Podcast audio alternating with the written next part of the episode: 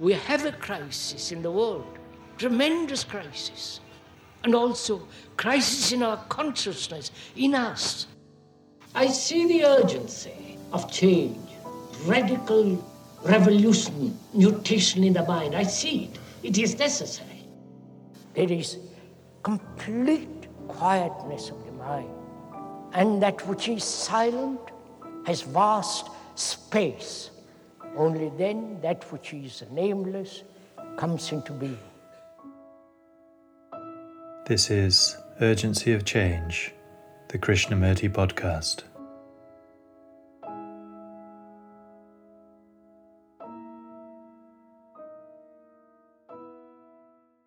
We want to fulfill ourselves, but are prevented by circumstances, by our lack of capacity, by our desire to be secure, and so we are frustrated. Even if we do fulfill ourselves, there is always in fulfillment the shadow of frustration. Hello, and welcome to episode 163 of Urgency of Change. Each episode of the Krishnamurti podcast is compiled from carefully chosen extracts from our archives, representing Krishnamurti's different approaches to fundamental issues and questions we all face in our lives. This week's theme is frustration. Upcoming themes are gurus, opinion and judgment, and stimulation. This is a podcast from Krishnamurti Foundation Trust. Please visit the official YouTube channel for hundreds of advert free, full length video and audio recordings of Krishnamurti's talks. In addition, the Foundation's own channel features hundreds of specially selected clips. You can also find our regular quotes and videos on Instagram, TikTok, and Facebook at Krishnamurti Foundation Trust. If you enjoy the podcast, please leave a rating or review on Apple Podcasts, which helps our visibility. This week's episode on frustration has four sections. This first extract is from the seventh talk in New Delhi, 1963, titled Is There a Way Out of Our Fundamental Anxiety, Frustration, and Despair? We have not solved the problem of starvation and probably the way we are going pro- will never. Because the problem of starvation is not of a particular country or of a particular party, it's the, problem of the world. We are human beings, interrelated with each other. We all of us have to solve this problem together. But the politicians and their helpers prevent this. So you see actually what is happening.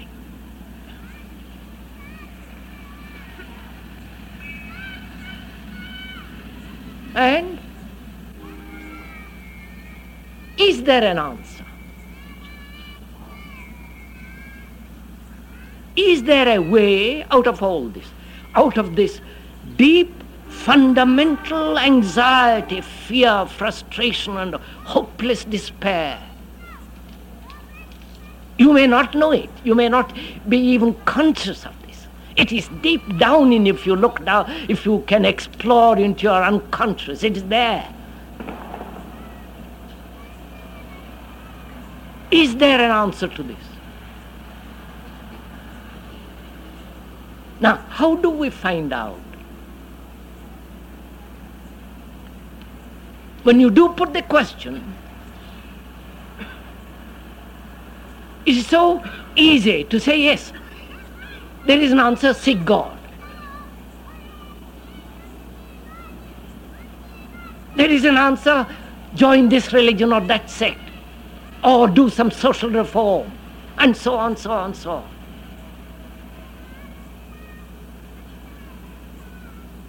But every action every attempt to solve this problem doesn't solve the essential problem of human existence and his misery, his despair, his exhausting frustrations. Please, I am not exaggerating. You may be satisfied with little that you have, with your little philosophy, with your little gods, and having a good job and all the rest of it, and we say, well, why do you bother about all this? Life is short, and we will eventually die. Perhaps we may live, or perhaps we may not. But don't bother about all this, just live, have a good time. But those who are really serious, I mean by that word, who want, who go to the very end, who, who try to find out for themselves the answer, who are not thwarted by any personal ambition and personal pleasures, who really want to find out those I call serious. And it's only those who can, who will, who can live and who do live completely, totally.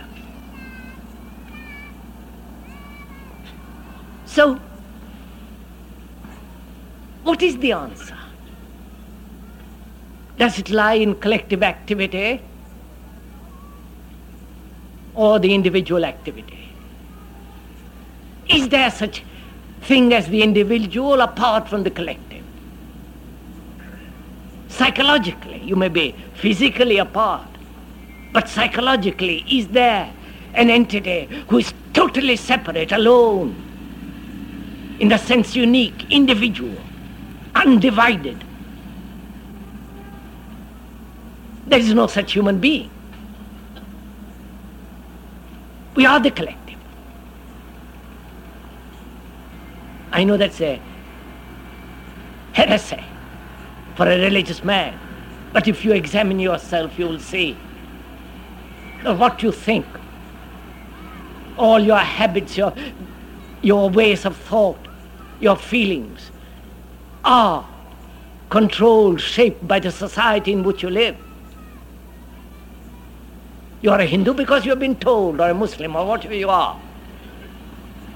And you've think in that pattern.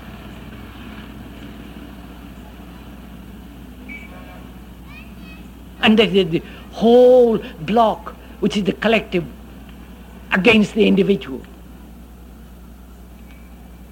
And they neither have found the answer, neither will. Because the thing is incomplete. So, how, how do we find the answer?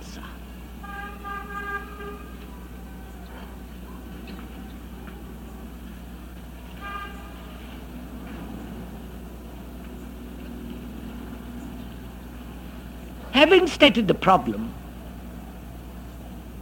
and seeing the problem very clearly, not only verbally, but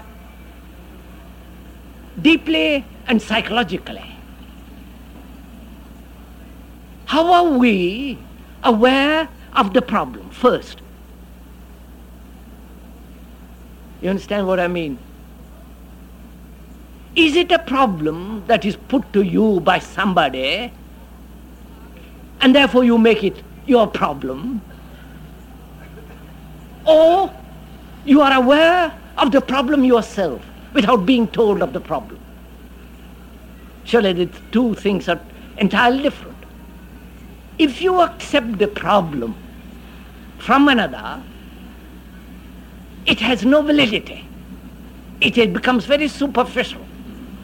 But if it is an intrinsic problem, a problem with, with which you are living, confr- you are confronted every day, battling with it, seeking, fighting out, inquiring, because then it's yours. Then it's your despair, your agony, your s- frustration. It's like a man who is hungry Either he's told he's hungry and therefore becomes hungry, or he's actually hungry. The two human, these two beings are entirely different. If you and I are actually aware of this extraordinary problem of living,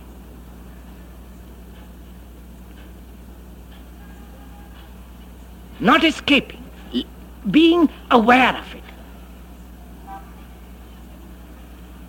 Then you and I, when, this, when we talk, when, they give, when the speaker is beginning to go into it, then you and I have a, commu- a relationship. Then you and I can meet at a certain point. But if it isn't a problem, if it isn't an actual biting, exhausting problem to you, then uh, you and I will have no communication. You live at one level, I'll, the speaker lives at another level. Now, how, do, how are we aware of this problem? Please, this is very important. Because to go as I'm going to go into it, it's very important to find out how we are aware of. Are we aware of it merely as a as it affects us personally, or are we aware of it as a human, extensive, living problem of, of man, not of a particular man?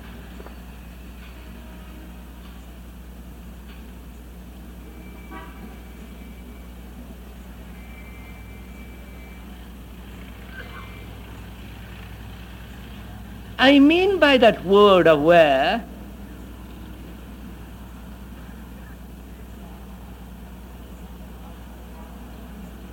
not merely verbally, but to see the significance, to comprehend non verbally this state of your observation. How you observe this, this deep, anxious frustration and misery and sorrow which each one has. How does one, how is one aware of it?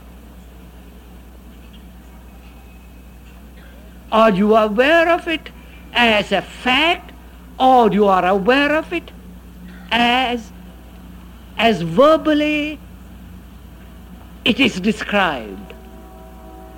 You, am I making myself clear?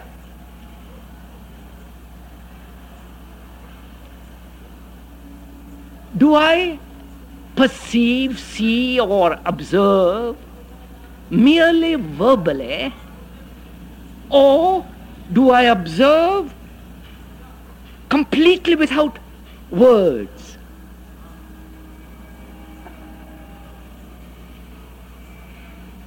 Because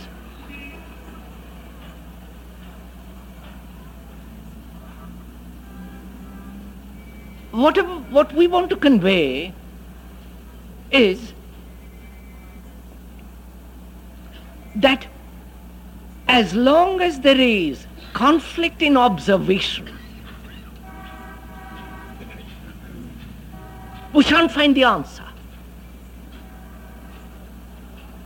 As long as you put it outside of yourself, outside the skin as it were, and then observe it.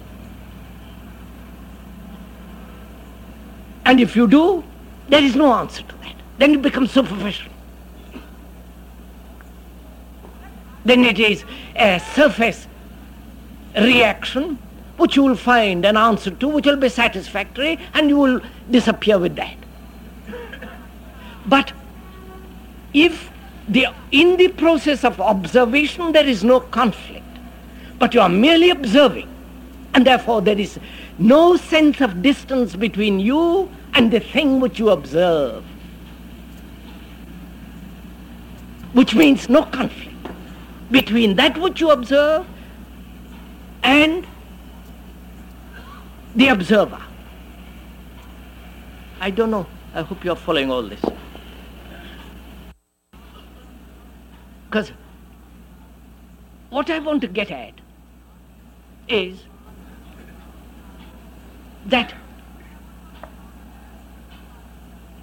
religion, the religious spirit is the only answer.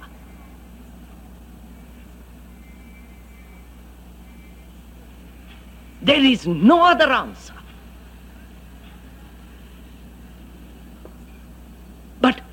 To understand this religious spirit, which I'm going to go into,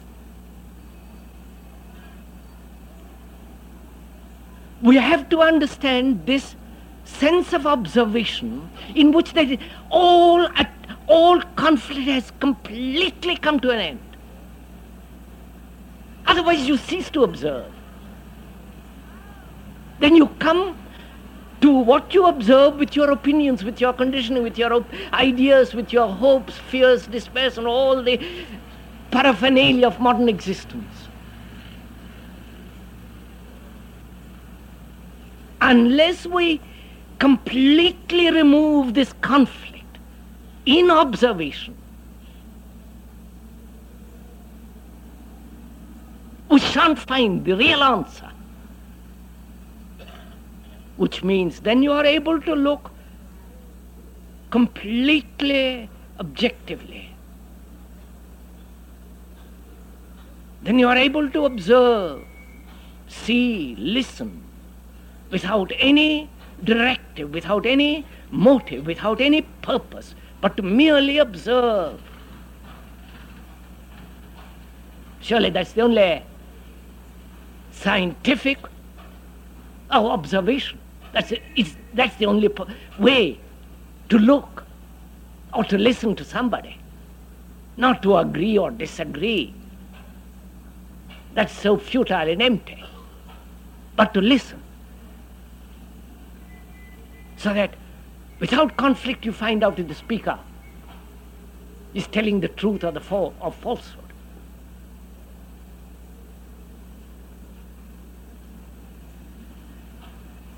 And we have to find this out for ourselves. For ourselves. Nobody on earth, gods and whoever they be, can give it to you. You have to find it out for yourself because it's your life, your misery, your despair, your hopeless frustration.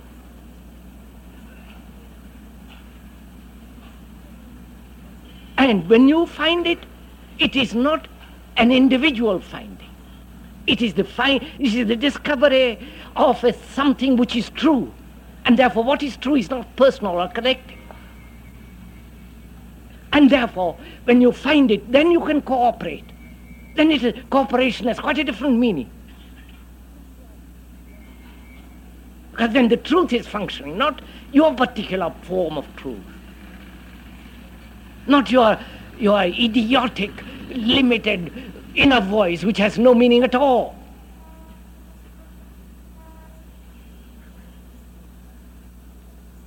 The man who talks about inner voice, it is obviously his personal conclusion, which is psychologically, it's all very explainable, all these things.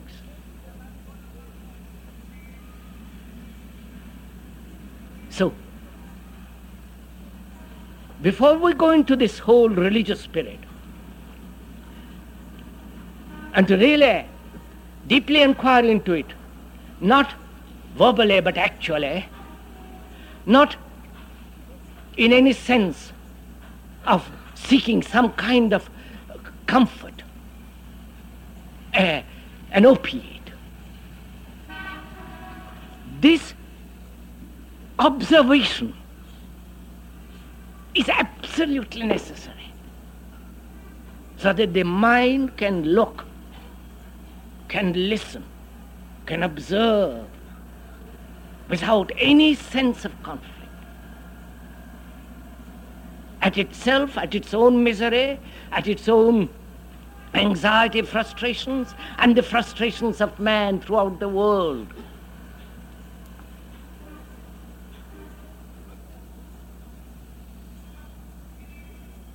Because if we are not capable of looking at it.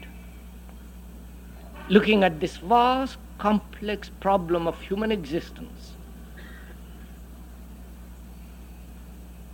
To be able to observe it without conflict, without judgment. Then whatever answer we will find will be superficial. But if we can observe it without conflict, then we shall find out, we shall begin to inquire or discover for ourselves the religious spirit.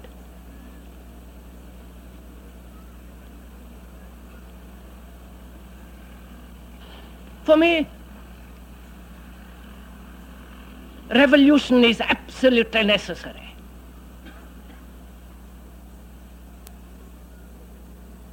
Not at the economic, social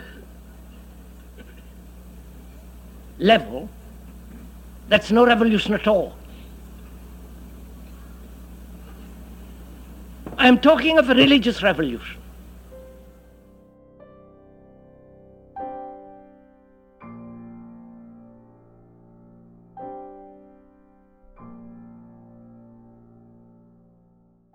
The second extract is from Krishnamurti's seventh talk in London, 1961, titled We Are Caught in the Wheel of Fulfillment and Frustration. Because I feel there is a state of mind which is above and beyond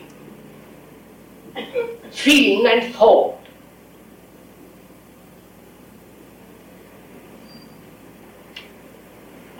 but requires a, an enormous understanding of this process of, of feeling. and also the process of thinking. Because that's the only thing we have, these two feeling and thinking. The feeling is prompted by desire. strength maintained by the urge of desire.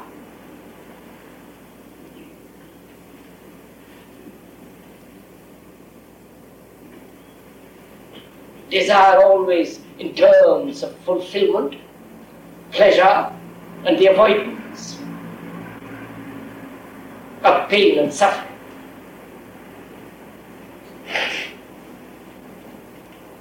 And therefore, behind desire is always the shadow of fear.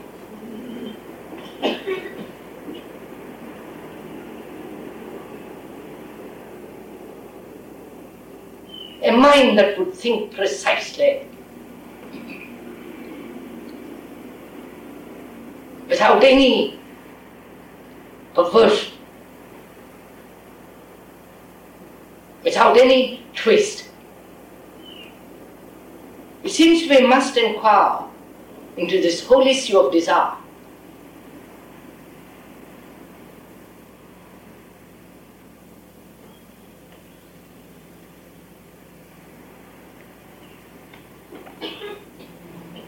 How does one inquire? How does one set about unraveling this extraordinary subtle thing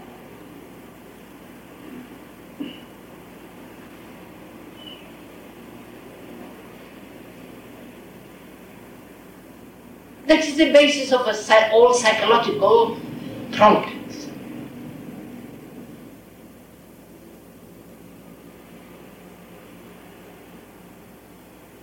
And the urge to fulfill invariably brings frustration and with it fear and sorrow. And so people, so-called religious people, say we must put away desire, or dominate it, or suppress it, or sublimate it, or escape from it, various forms through various identifications with something.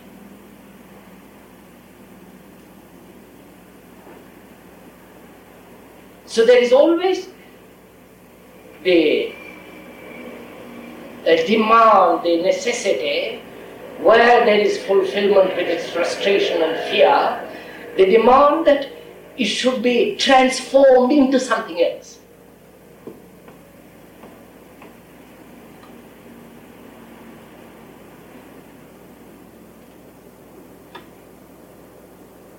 Because desire means conflict. I want to be something, and in the very process of becoming that something, there's conflict. And in the process of conflict, there is the avoidance and the escape.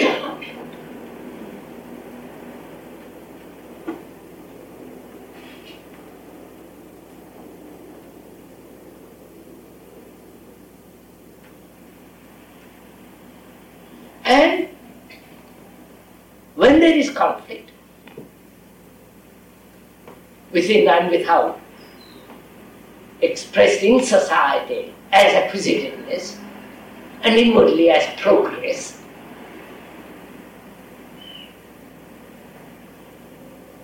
obviously our society is based on acquisitiveness. The more, more, more, more. with all its conflicts, with all its securities.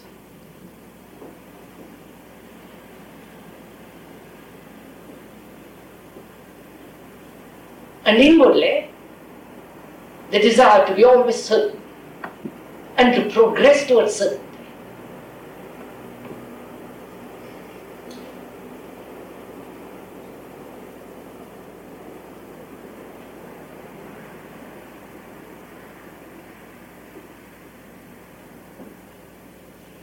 And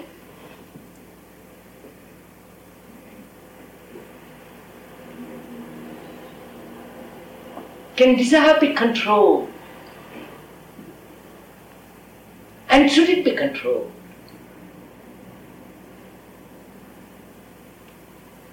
And must it must one give full vent to it, full expression to it? That's the problem.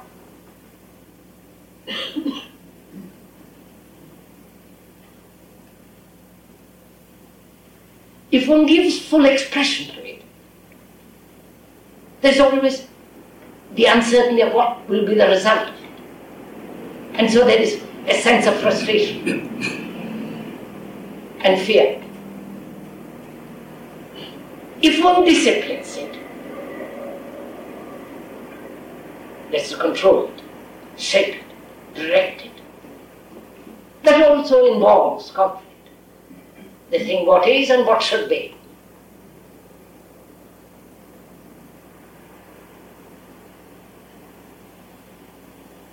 And of course, if one suppresses it through various forms of identification with a particular group, with particular ideas, uh, belief, and so on, so on, there is still conflict. So desire seems to breed conflict. And to escape from this conflict, it is maintained that one must suppress it, guide it, discipline it. I think this is what happens with most of us. If we are at all intellectual, we kind of check this out. Not to give it full rein. Our desires take the form of intellectual conceits and vanities and purposes and cleverness.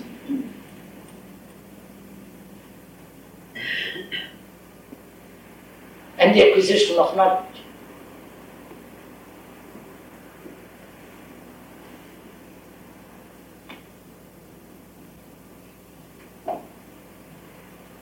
And desire is always comparing.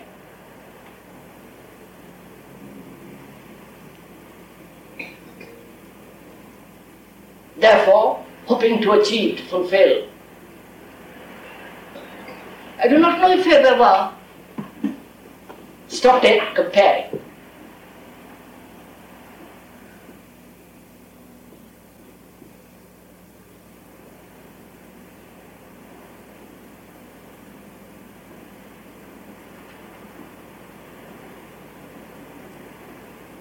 comparing oneself with another, one's dress, one's look.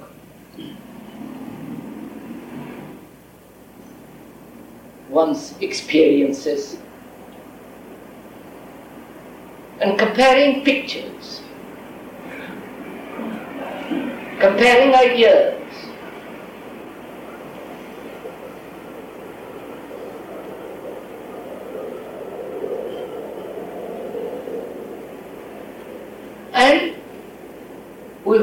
comparison to comprehend. Do we comprehend anything through comparison?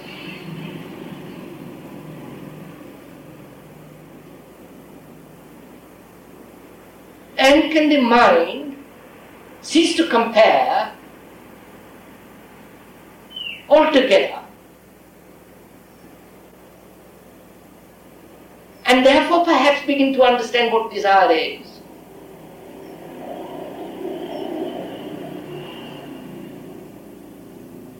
Not how to suppress it. Because uh, I think that's fairly obvious when you go into that question of suppression.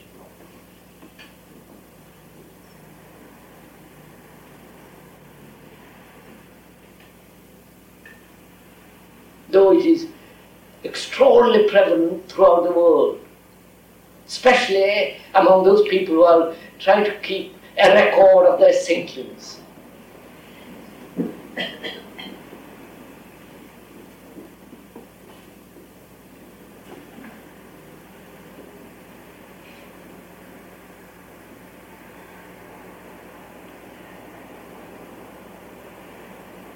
If one suppresses it, little or completely, it's still there. Only it takes different forms of its expression.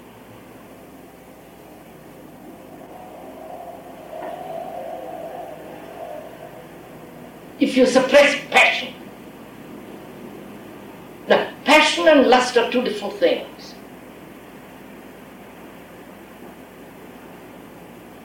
still the same form of desire. If you suppress passion, and you, one must have passion.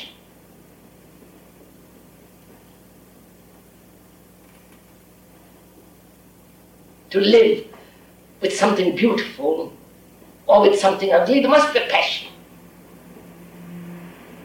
Otherwise, that beauty or that ugly thing perverts the, perverts the mind. Passion is energy. And merely suppressing desire does not bring about this extraordinary sense of intensity, of passion.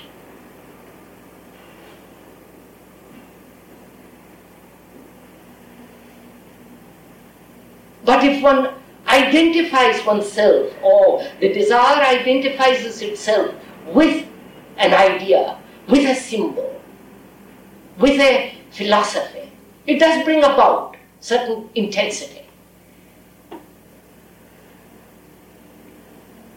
You, you know the people who trot around the world, perhaps including myself, doing all kinds of good works trying to tell people what they should be and what should not be. I don't, I don't mean that kind of intensity. That's extraordinarily superficial. because if they stop talking or doing good work and all the rest of it, they're caught in their own miseries, their own travail and so on, all the rest of it. But there is an intensity, there is a passion that comes into being when we can understand desire. Ah,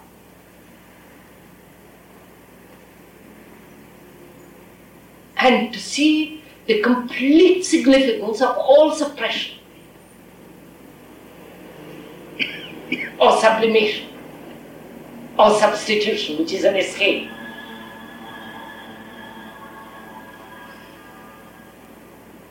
I hope you are not merely listening to words.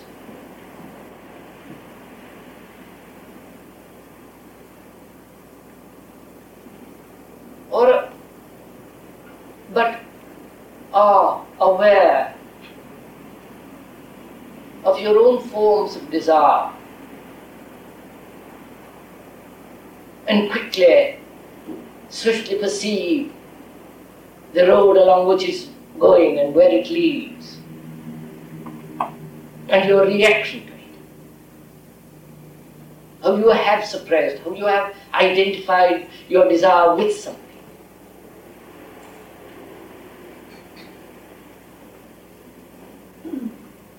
After all, the, the purpose of these discussions. Is not to listen to somebody, including myself, but in the process of listening to discover for oneself, to see the map of oneself, to see the extraordinary complexity of oneself. The twists, the narrow paths, the ambitions, the, the urges, the compulsions, the beliefs, the dogmas, the urges. After all, if one doesn't see all that, if one isn't aware of all that, these meetings are really absolutely useless. Either becomes another form of entertainment, perhaps a little more intellectual,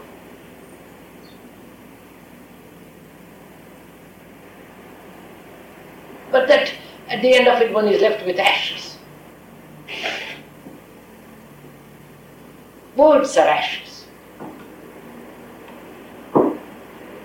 And to live by explanation and words, one, live, one has an empty life, an arid existence. But if one can, in the process of this discuss, these discussions, really, you know, battle with oneself, unravel things, then perhaps one can go beyond and above this feeling and thought. And I would like, if I may, this evening to come to it. But cannot come to it unless one really, not verbally or intellectually, but really understands the, the enormity of desire and all its significance.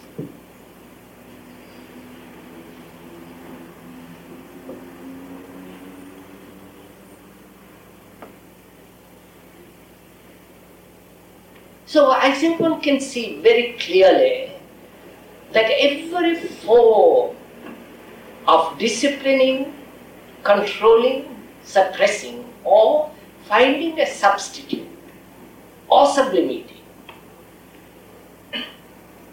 perverts the uh, the beauty of desire and therefore makes the mind and the heart hard. Incapable of being young and swift.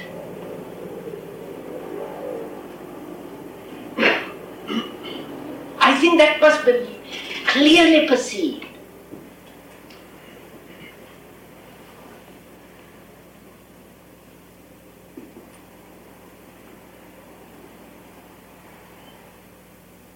And is it possible, trained in a society whose values are acquisitive, whose religious dogmas and beliefs entail every form of twisting, suppressing desire.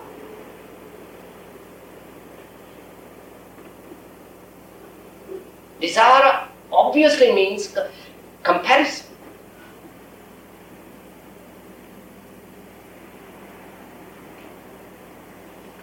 And comparison if one goes into it more deeply, leads to this desire for power.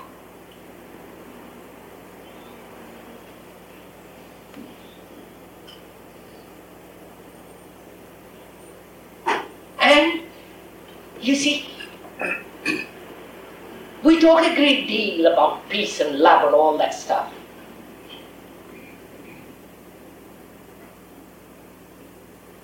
Every politician all throughout the world everlastingly talking about this. His God, His peace, and His love.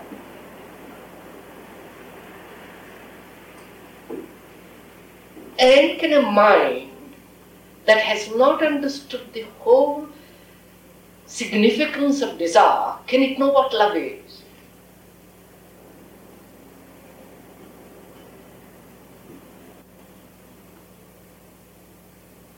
And when desire is considered evil, the monasteries are filled with such people. All the religious uh, people are holding on to themselves not to have any more desires.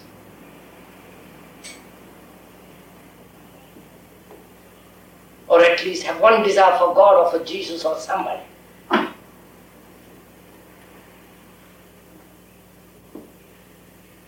Can such mind see the, the immensity of the thing, that word we call love?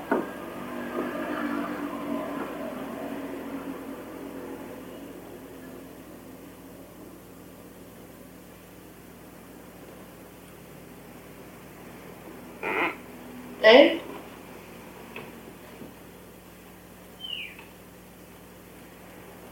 if one sees the significance of all suppression, and therefore there is no longer suppressing or the urge to suppress or to transmute and all the rest of it, then what is one to do with the desire? It's there, burning,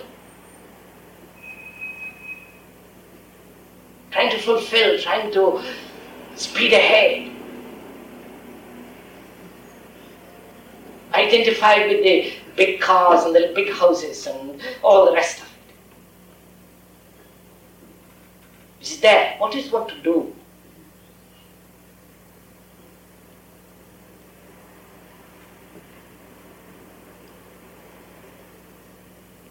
I wonder if we ever ask ourselves that question.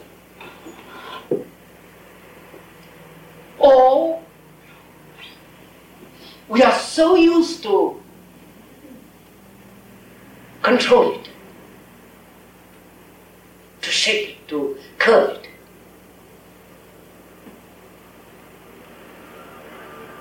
To give a balance to it, or to appro- approximate it with something else, which is comparison. So we never, can we ever stop that process?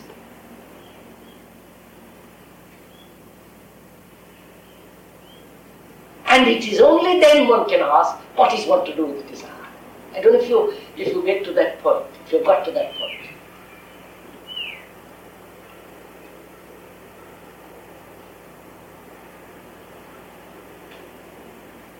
Which means really, can one live in this world without ambition?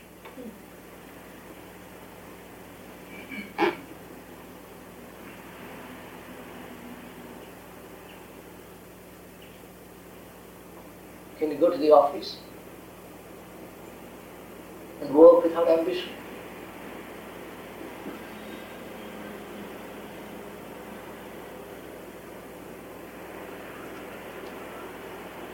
And if you did, would not your competitor wipe you out?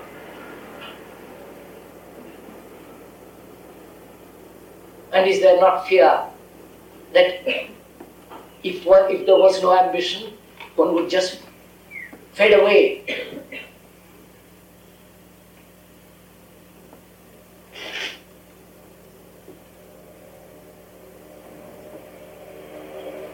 So, do put yourself, if I may suggest this question, When do you ask this question? What to do with desire?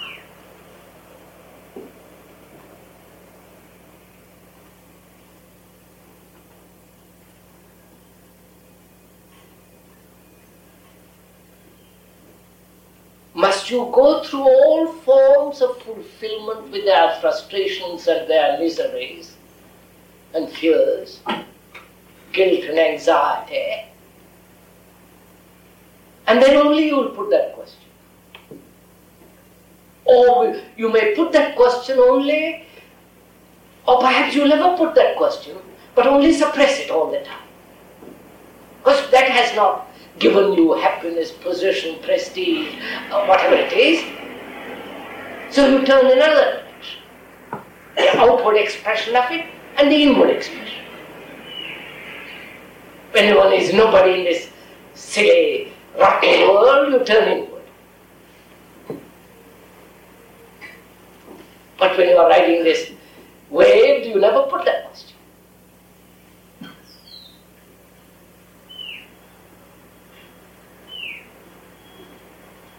And I think it is important, not only outwardly, for the well being of society. I would, sorry, I must withdraw that. Society is always corrupt.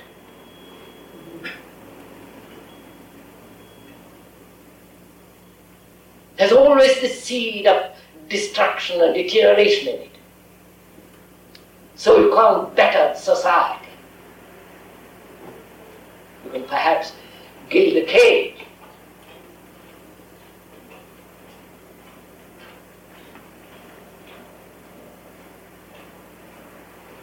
But for a mind that really wants to find out, for a mind that is really inquiring, that wants to find out if there is such a thing as God and something with beyond all words,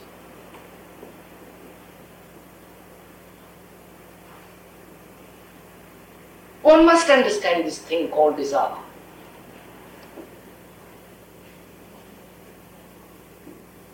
Is it right to be desireless?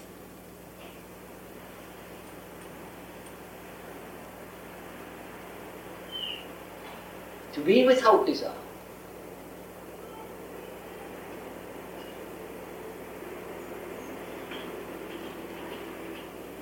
And if you kill desire,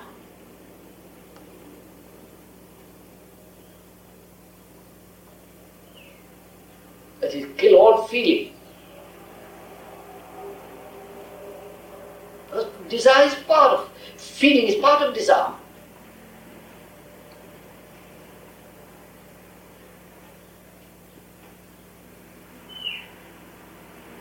If you kill desire, that's no feeling.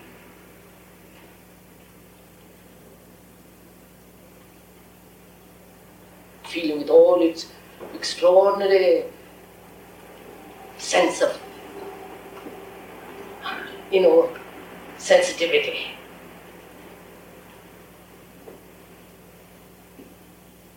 In that sensitivity, everything is, all qualities are included.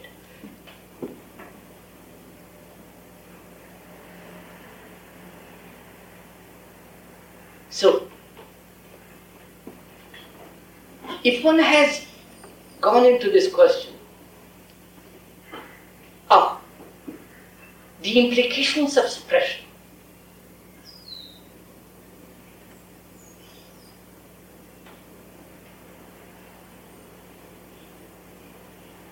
no longer suppressing.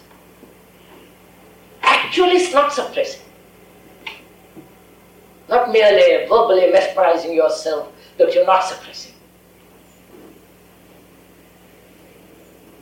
Or substituting, or you know, doing all kinds of things around it and in it.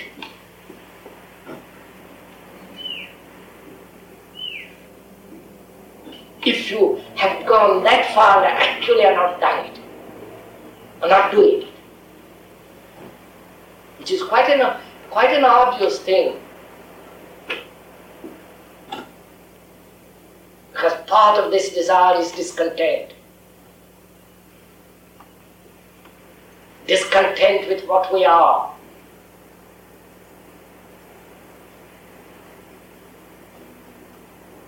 And back of this discontent is the urge for power to be something, to fulfill in something.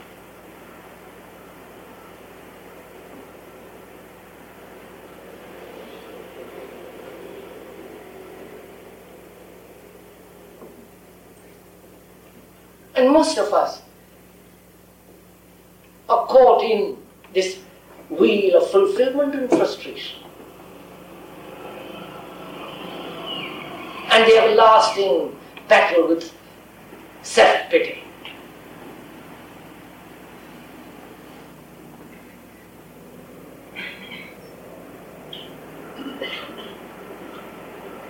And ultimately, of course, there is the door to despair.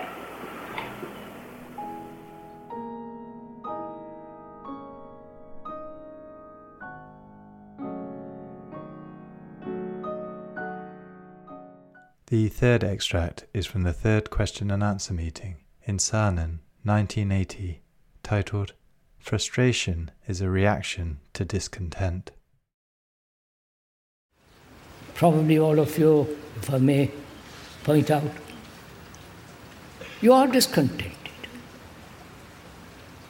You have been to this, to that, to that talk, to that person, and so on, so on.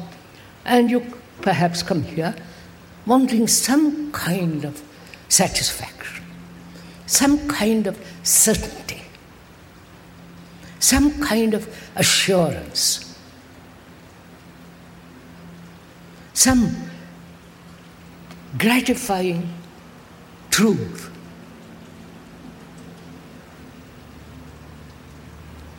And if that is so, then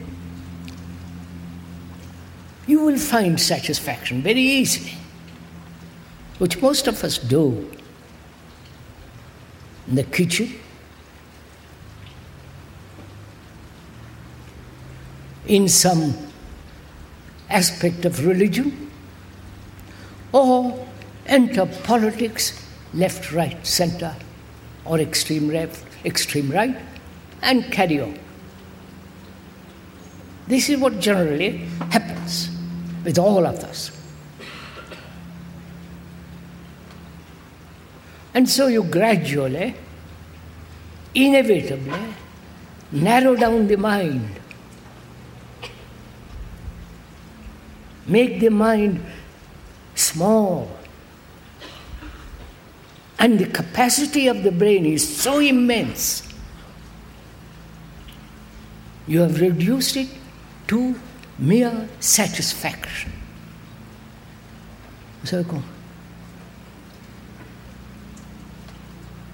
And if you are not satisfied with anything,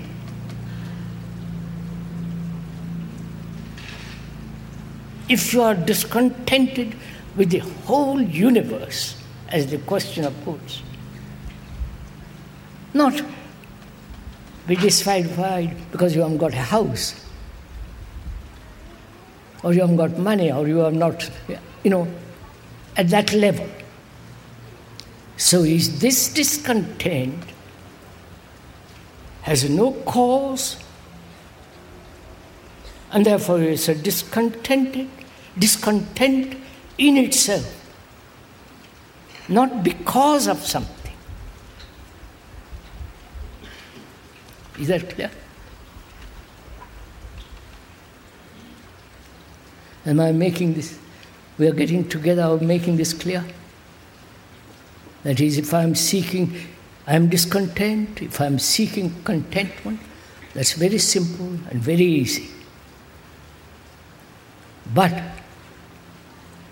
if I'm totally, completely dissatisfied with everything, with the government, with the religion, with science, politics, everything.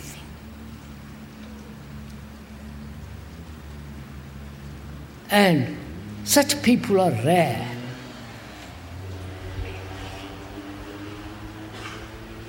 Such people have this flame of discontent. And perhaps you, such a person, comes here, listens, reads, hears, and that discontent increases. It becomes all consuming. So, what shall we do? You understand the question clearly? What shall we do with a human being who is totally and completely dissatisfied with all the structure of thought?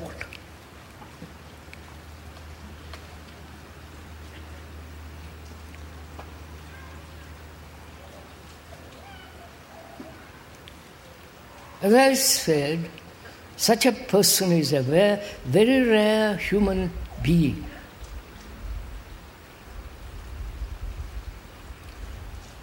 To such a person, one can meet. Because he's in, please listen carefully, he's in an immovable state. Right? He is not seeking, he is not wanting, he is not pursuing something or other. He is aflame with this thing.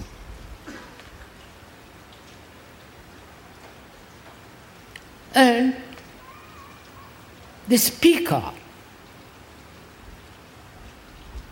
is also immovable. Right? You understand what I'm saying? What he says is so. Not because he is dogmatic, superstitious, romantic, or self assertive.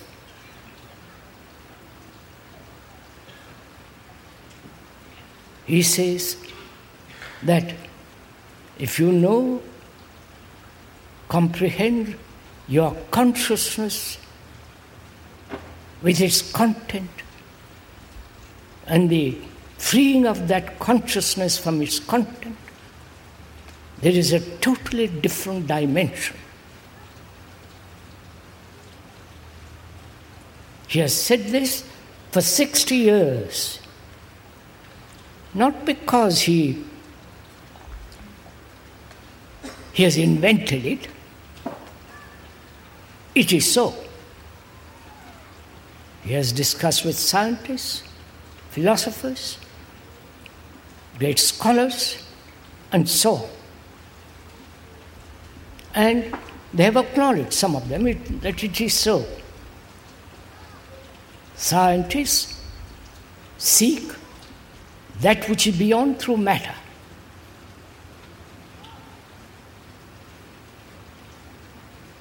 And the speaker says Human beings, with their brain and heart and mind, are matter. Process. And instead of looking matter outside you, inquire into this matter, your in, who are, who you are matter. And you can go much more further. That and more, he has said ending of sorrow, ending of fear, and so on. And there are these two entities. One, are you following all this? One completely discontented. Nothing satisfies you. Words, books, ideas, leaders, politics, nothing. And so he's in a state of immobility and the other is equally will not budge, will not yield. Are you following this? What happens? When two human beings, one completely from his depth of mind and heart dissatisfied. And the other, from the depth of his mind and the depth of his heart and so on, says, It is so. There are these two entities meet. Vous avez compris what I'm saying? It's not romantic, it's not something invented, something out of imagination. This is so.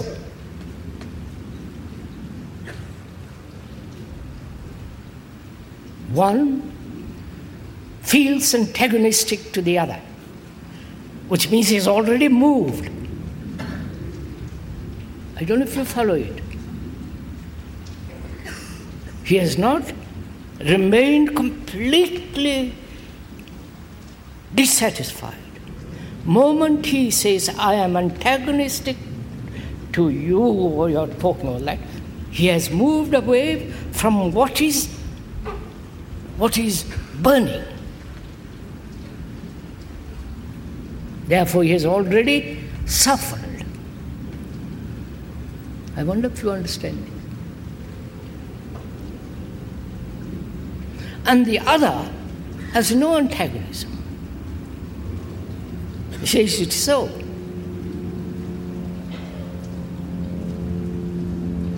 When this person meets the other without antagonism, without wanting something from the speaker, then he is alike. Have you understood this? I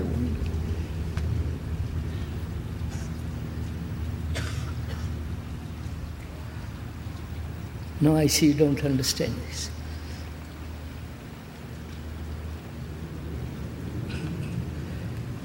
If this discontent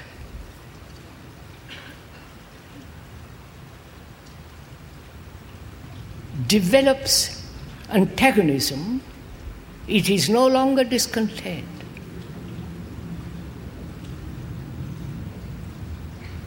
Right?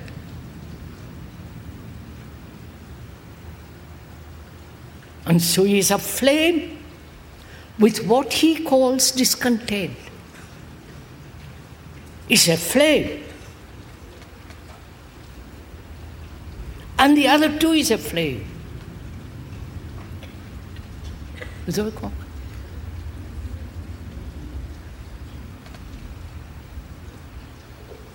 Then both are the same. Far is a far. It's not your far and my far it's far. When the far is dampened, then the two are different. Avez compris? So, if, I, if the speaker may ask, are you, as a human being, living in this terrible world,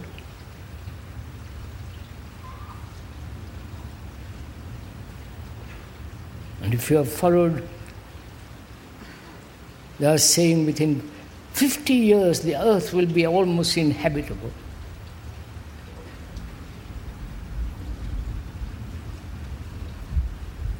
What is your condition of discontent? Is it merely puerile, childish, immature, or you are a human being totally aflame with discontent?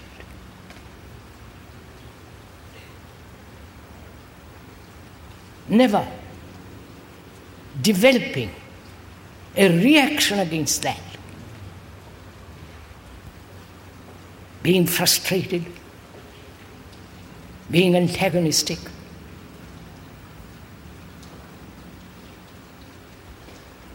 But let that flame be alive. Then both are the same.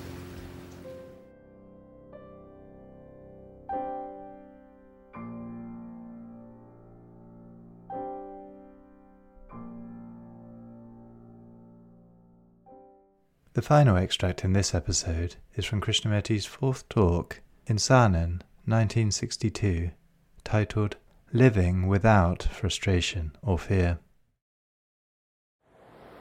You know what I mean by being aware? To be aware. To be aware of the flutter of those leaves in the wind to be aware and listen to that stream rushing by, to be aware of the clouds and the light on the clouds and the deepening effect of shadows, to be aware of all the people sitting here in different dresses and colors, different opinions, different faces, smiles, tears, sorrows, to be aware of all that, and to be aware of your reactions to all that. Reactions of your like and dislike, your prejudices, and go to go beyond, which is to observe without choice, to be aware without translating, without comparing, without justifying, just to be watchful just to see the movement of those leaves in the wind. And to listen to another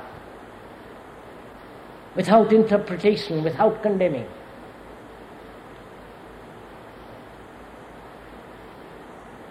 To listen without condemning, without judging, implies that you have understood your own background, your own condition, so, after all, that's what we are educated on to condemn, to agree or disagree, to compare, to justify, to resist. That's all we know. And that's our background. The background created by education at school as well as education through by society. That's all we know. To say that I'm a German, English, French, all the rest of it. That I'm Catholic or non Catholic. I believe and don't believe. That's our background.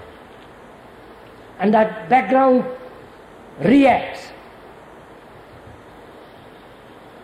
But to be aware of that background and to understand the whole process of that background, not only conscious but as well as unconscious. Because that creates the idea, the background. That becomes the authority.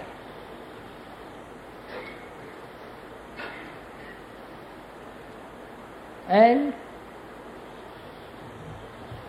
a person who is concerned with the understanding of conflict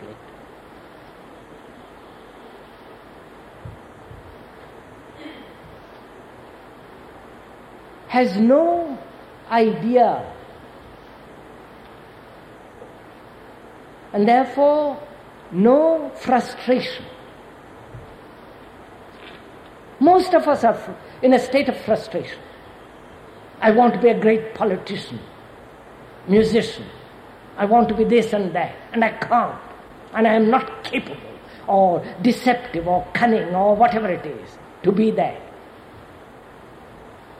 And so there is a contradiction. I want to fulfill, and I can't circumstances, ideas, opportunity prevent.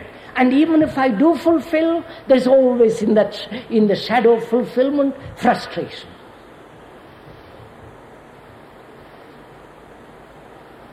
I hope you're not merely following my words, you're watching yourself.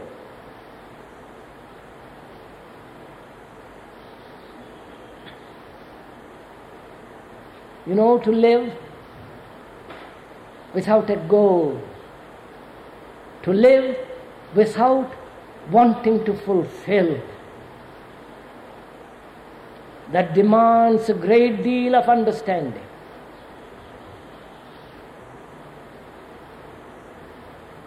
Because then you are dealing with facts of what is actually taking place.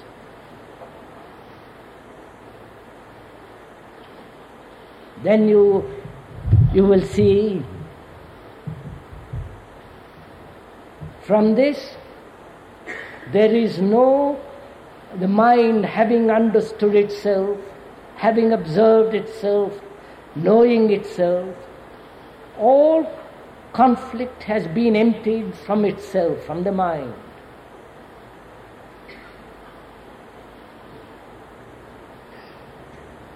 And out of that emptiness there comes the energy.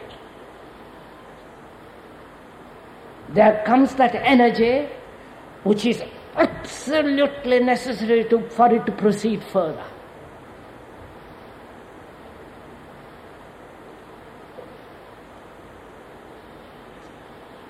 Because most of us have very little mental energy. As we are in conflict, we are in misery, we are in confusion.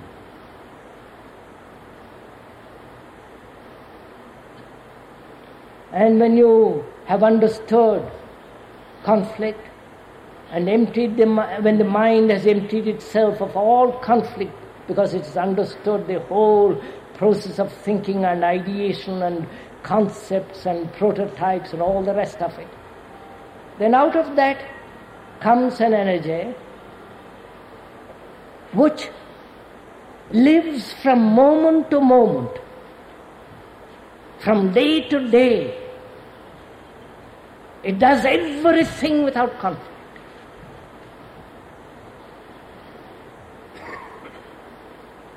And if one has gone that far, and it's only then that, then that there is real peace within oneself.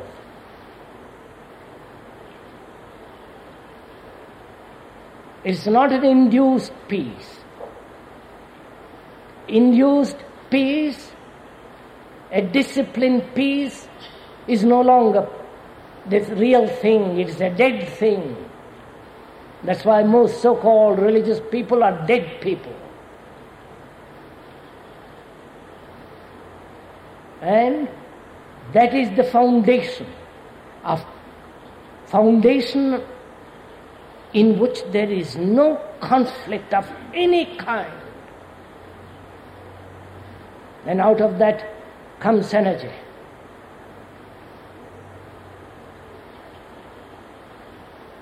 And that energy is necessary. It is there. Then you will see with that energy that energy is no longer seeking experience, it's beyond all experience. We talked about it the other day.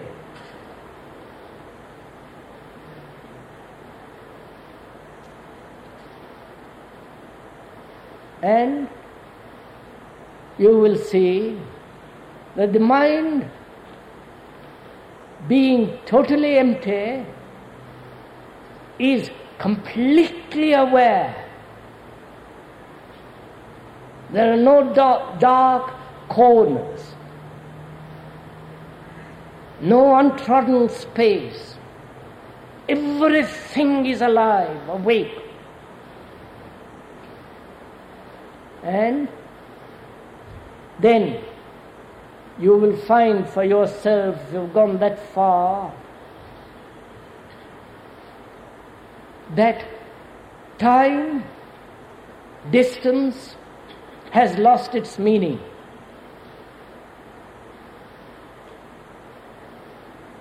And then only such a mind can understand that which is beyond words, beyond name, beyond symbol, beyond all thought.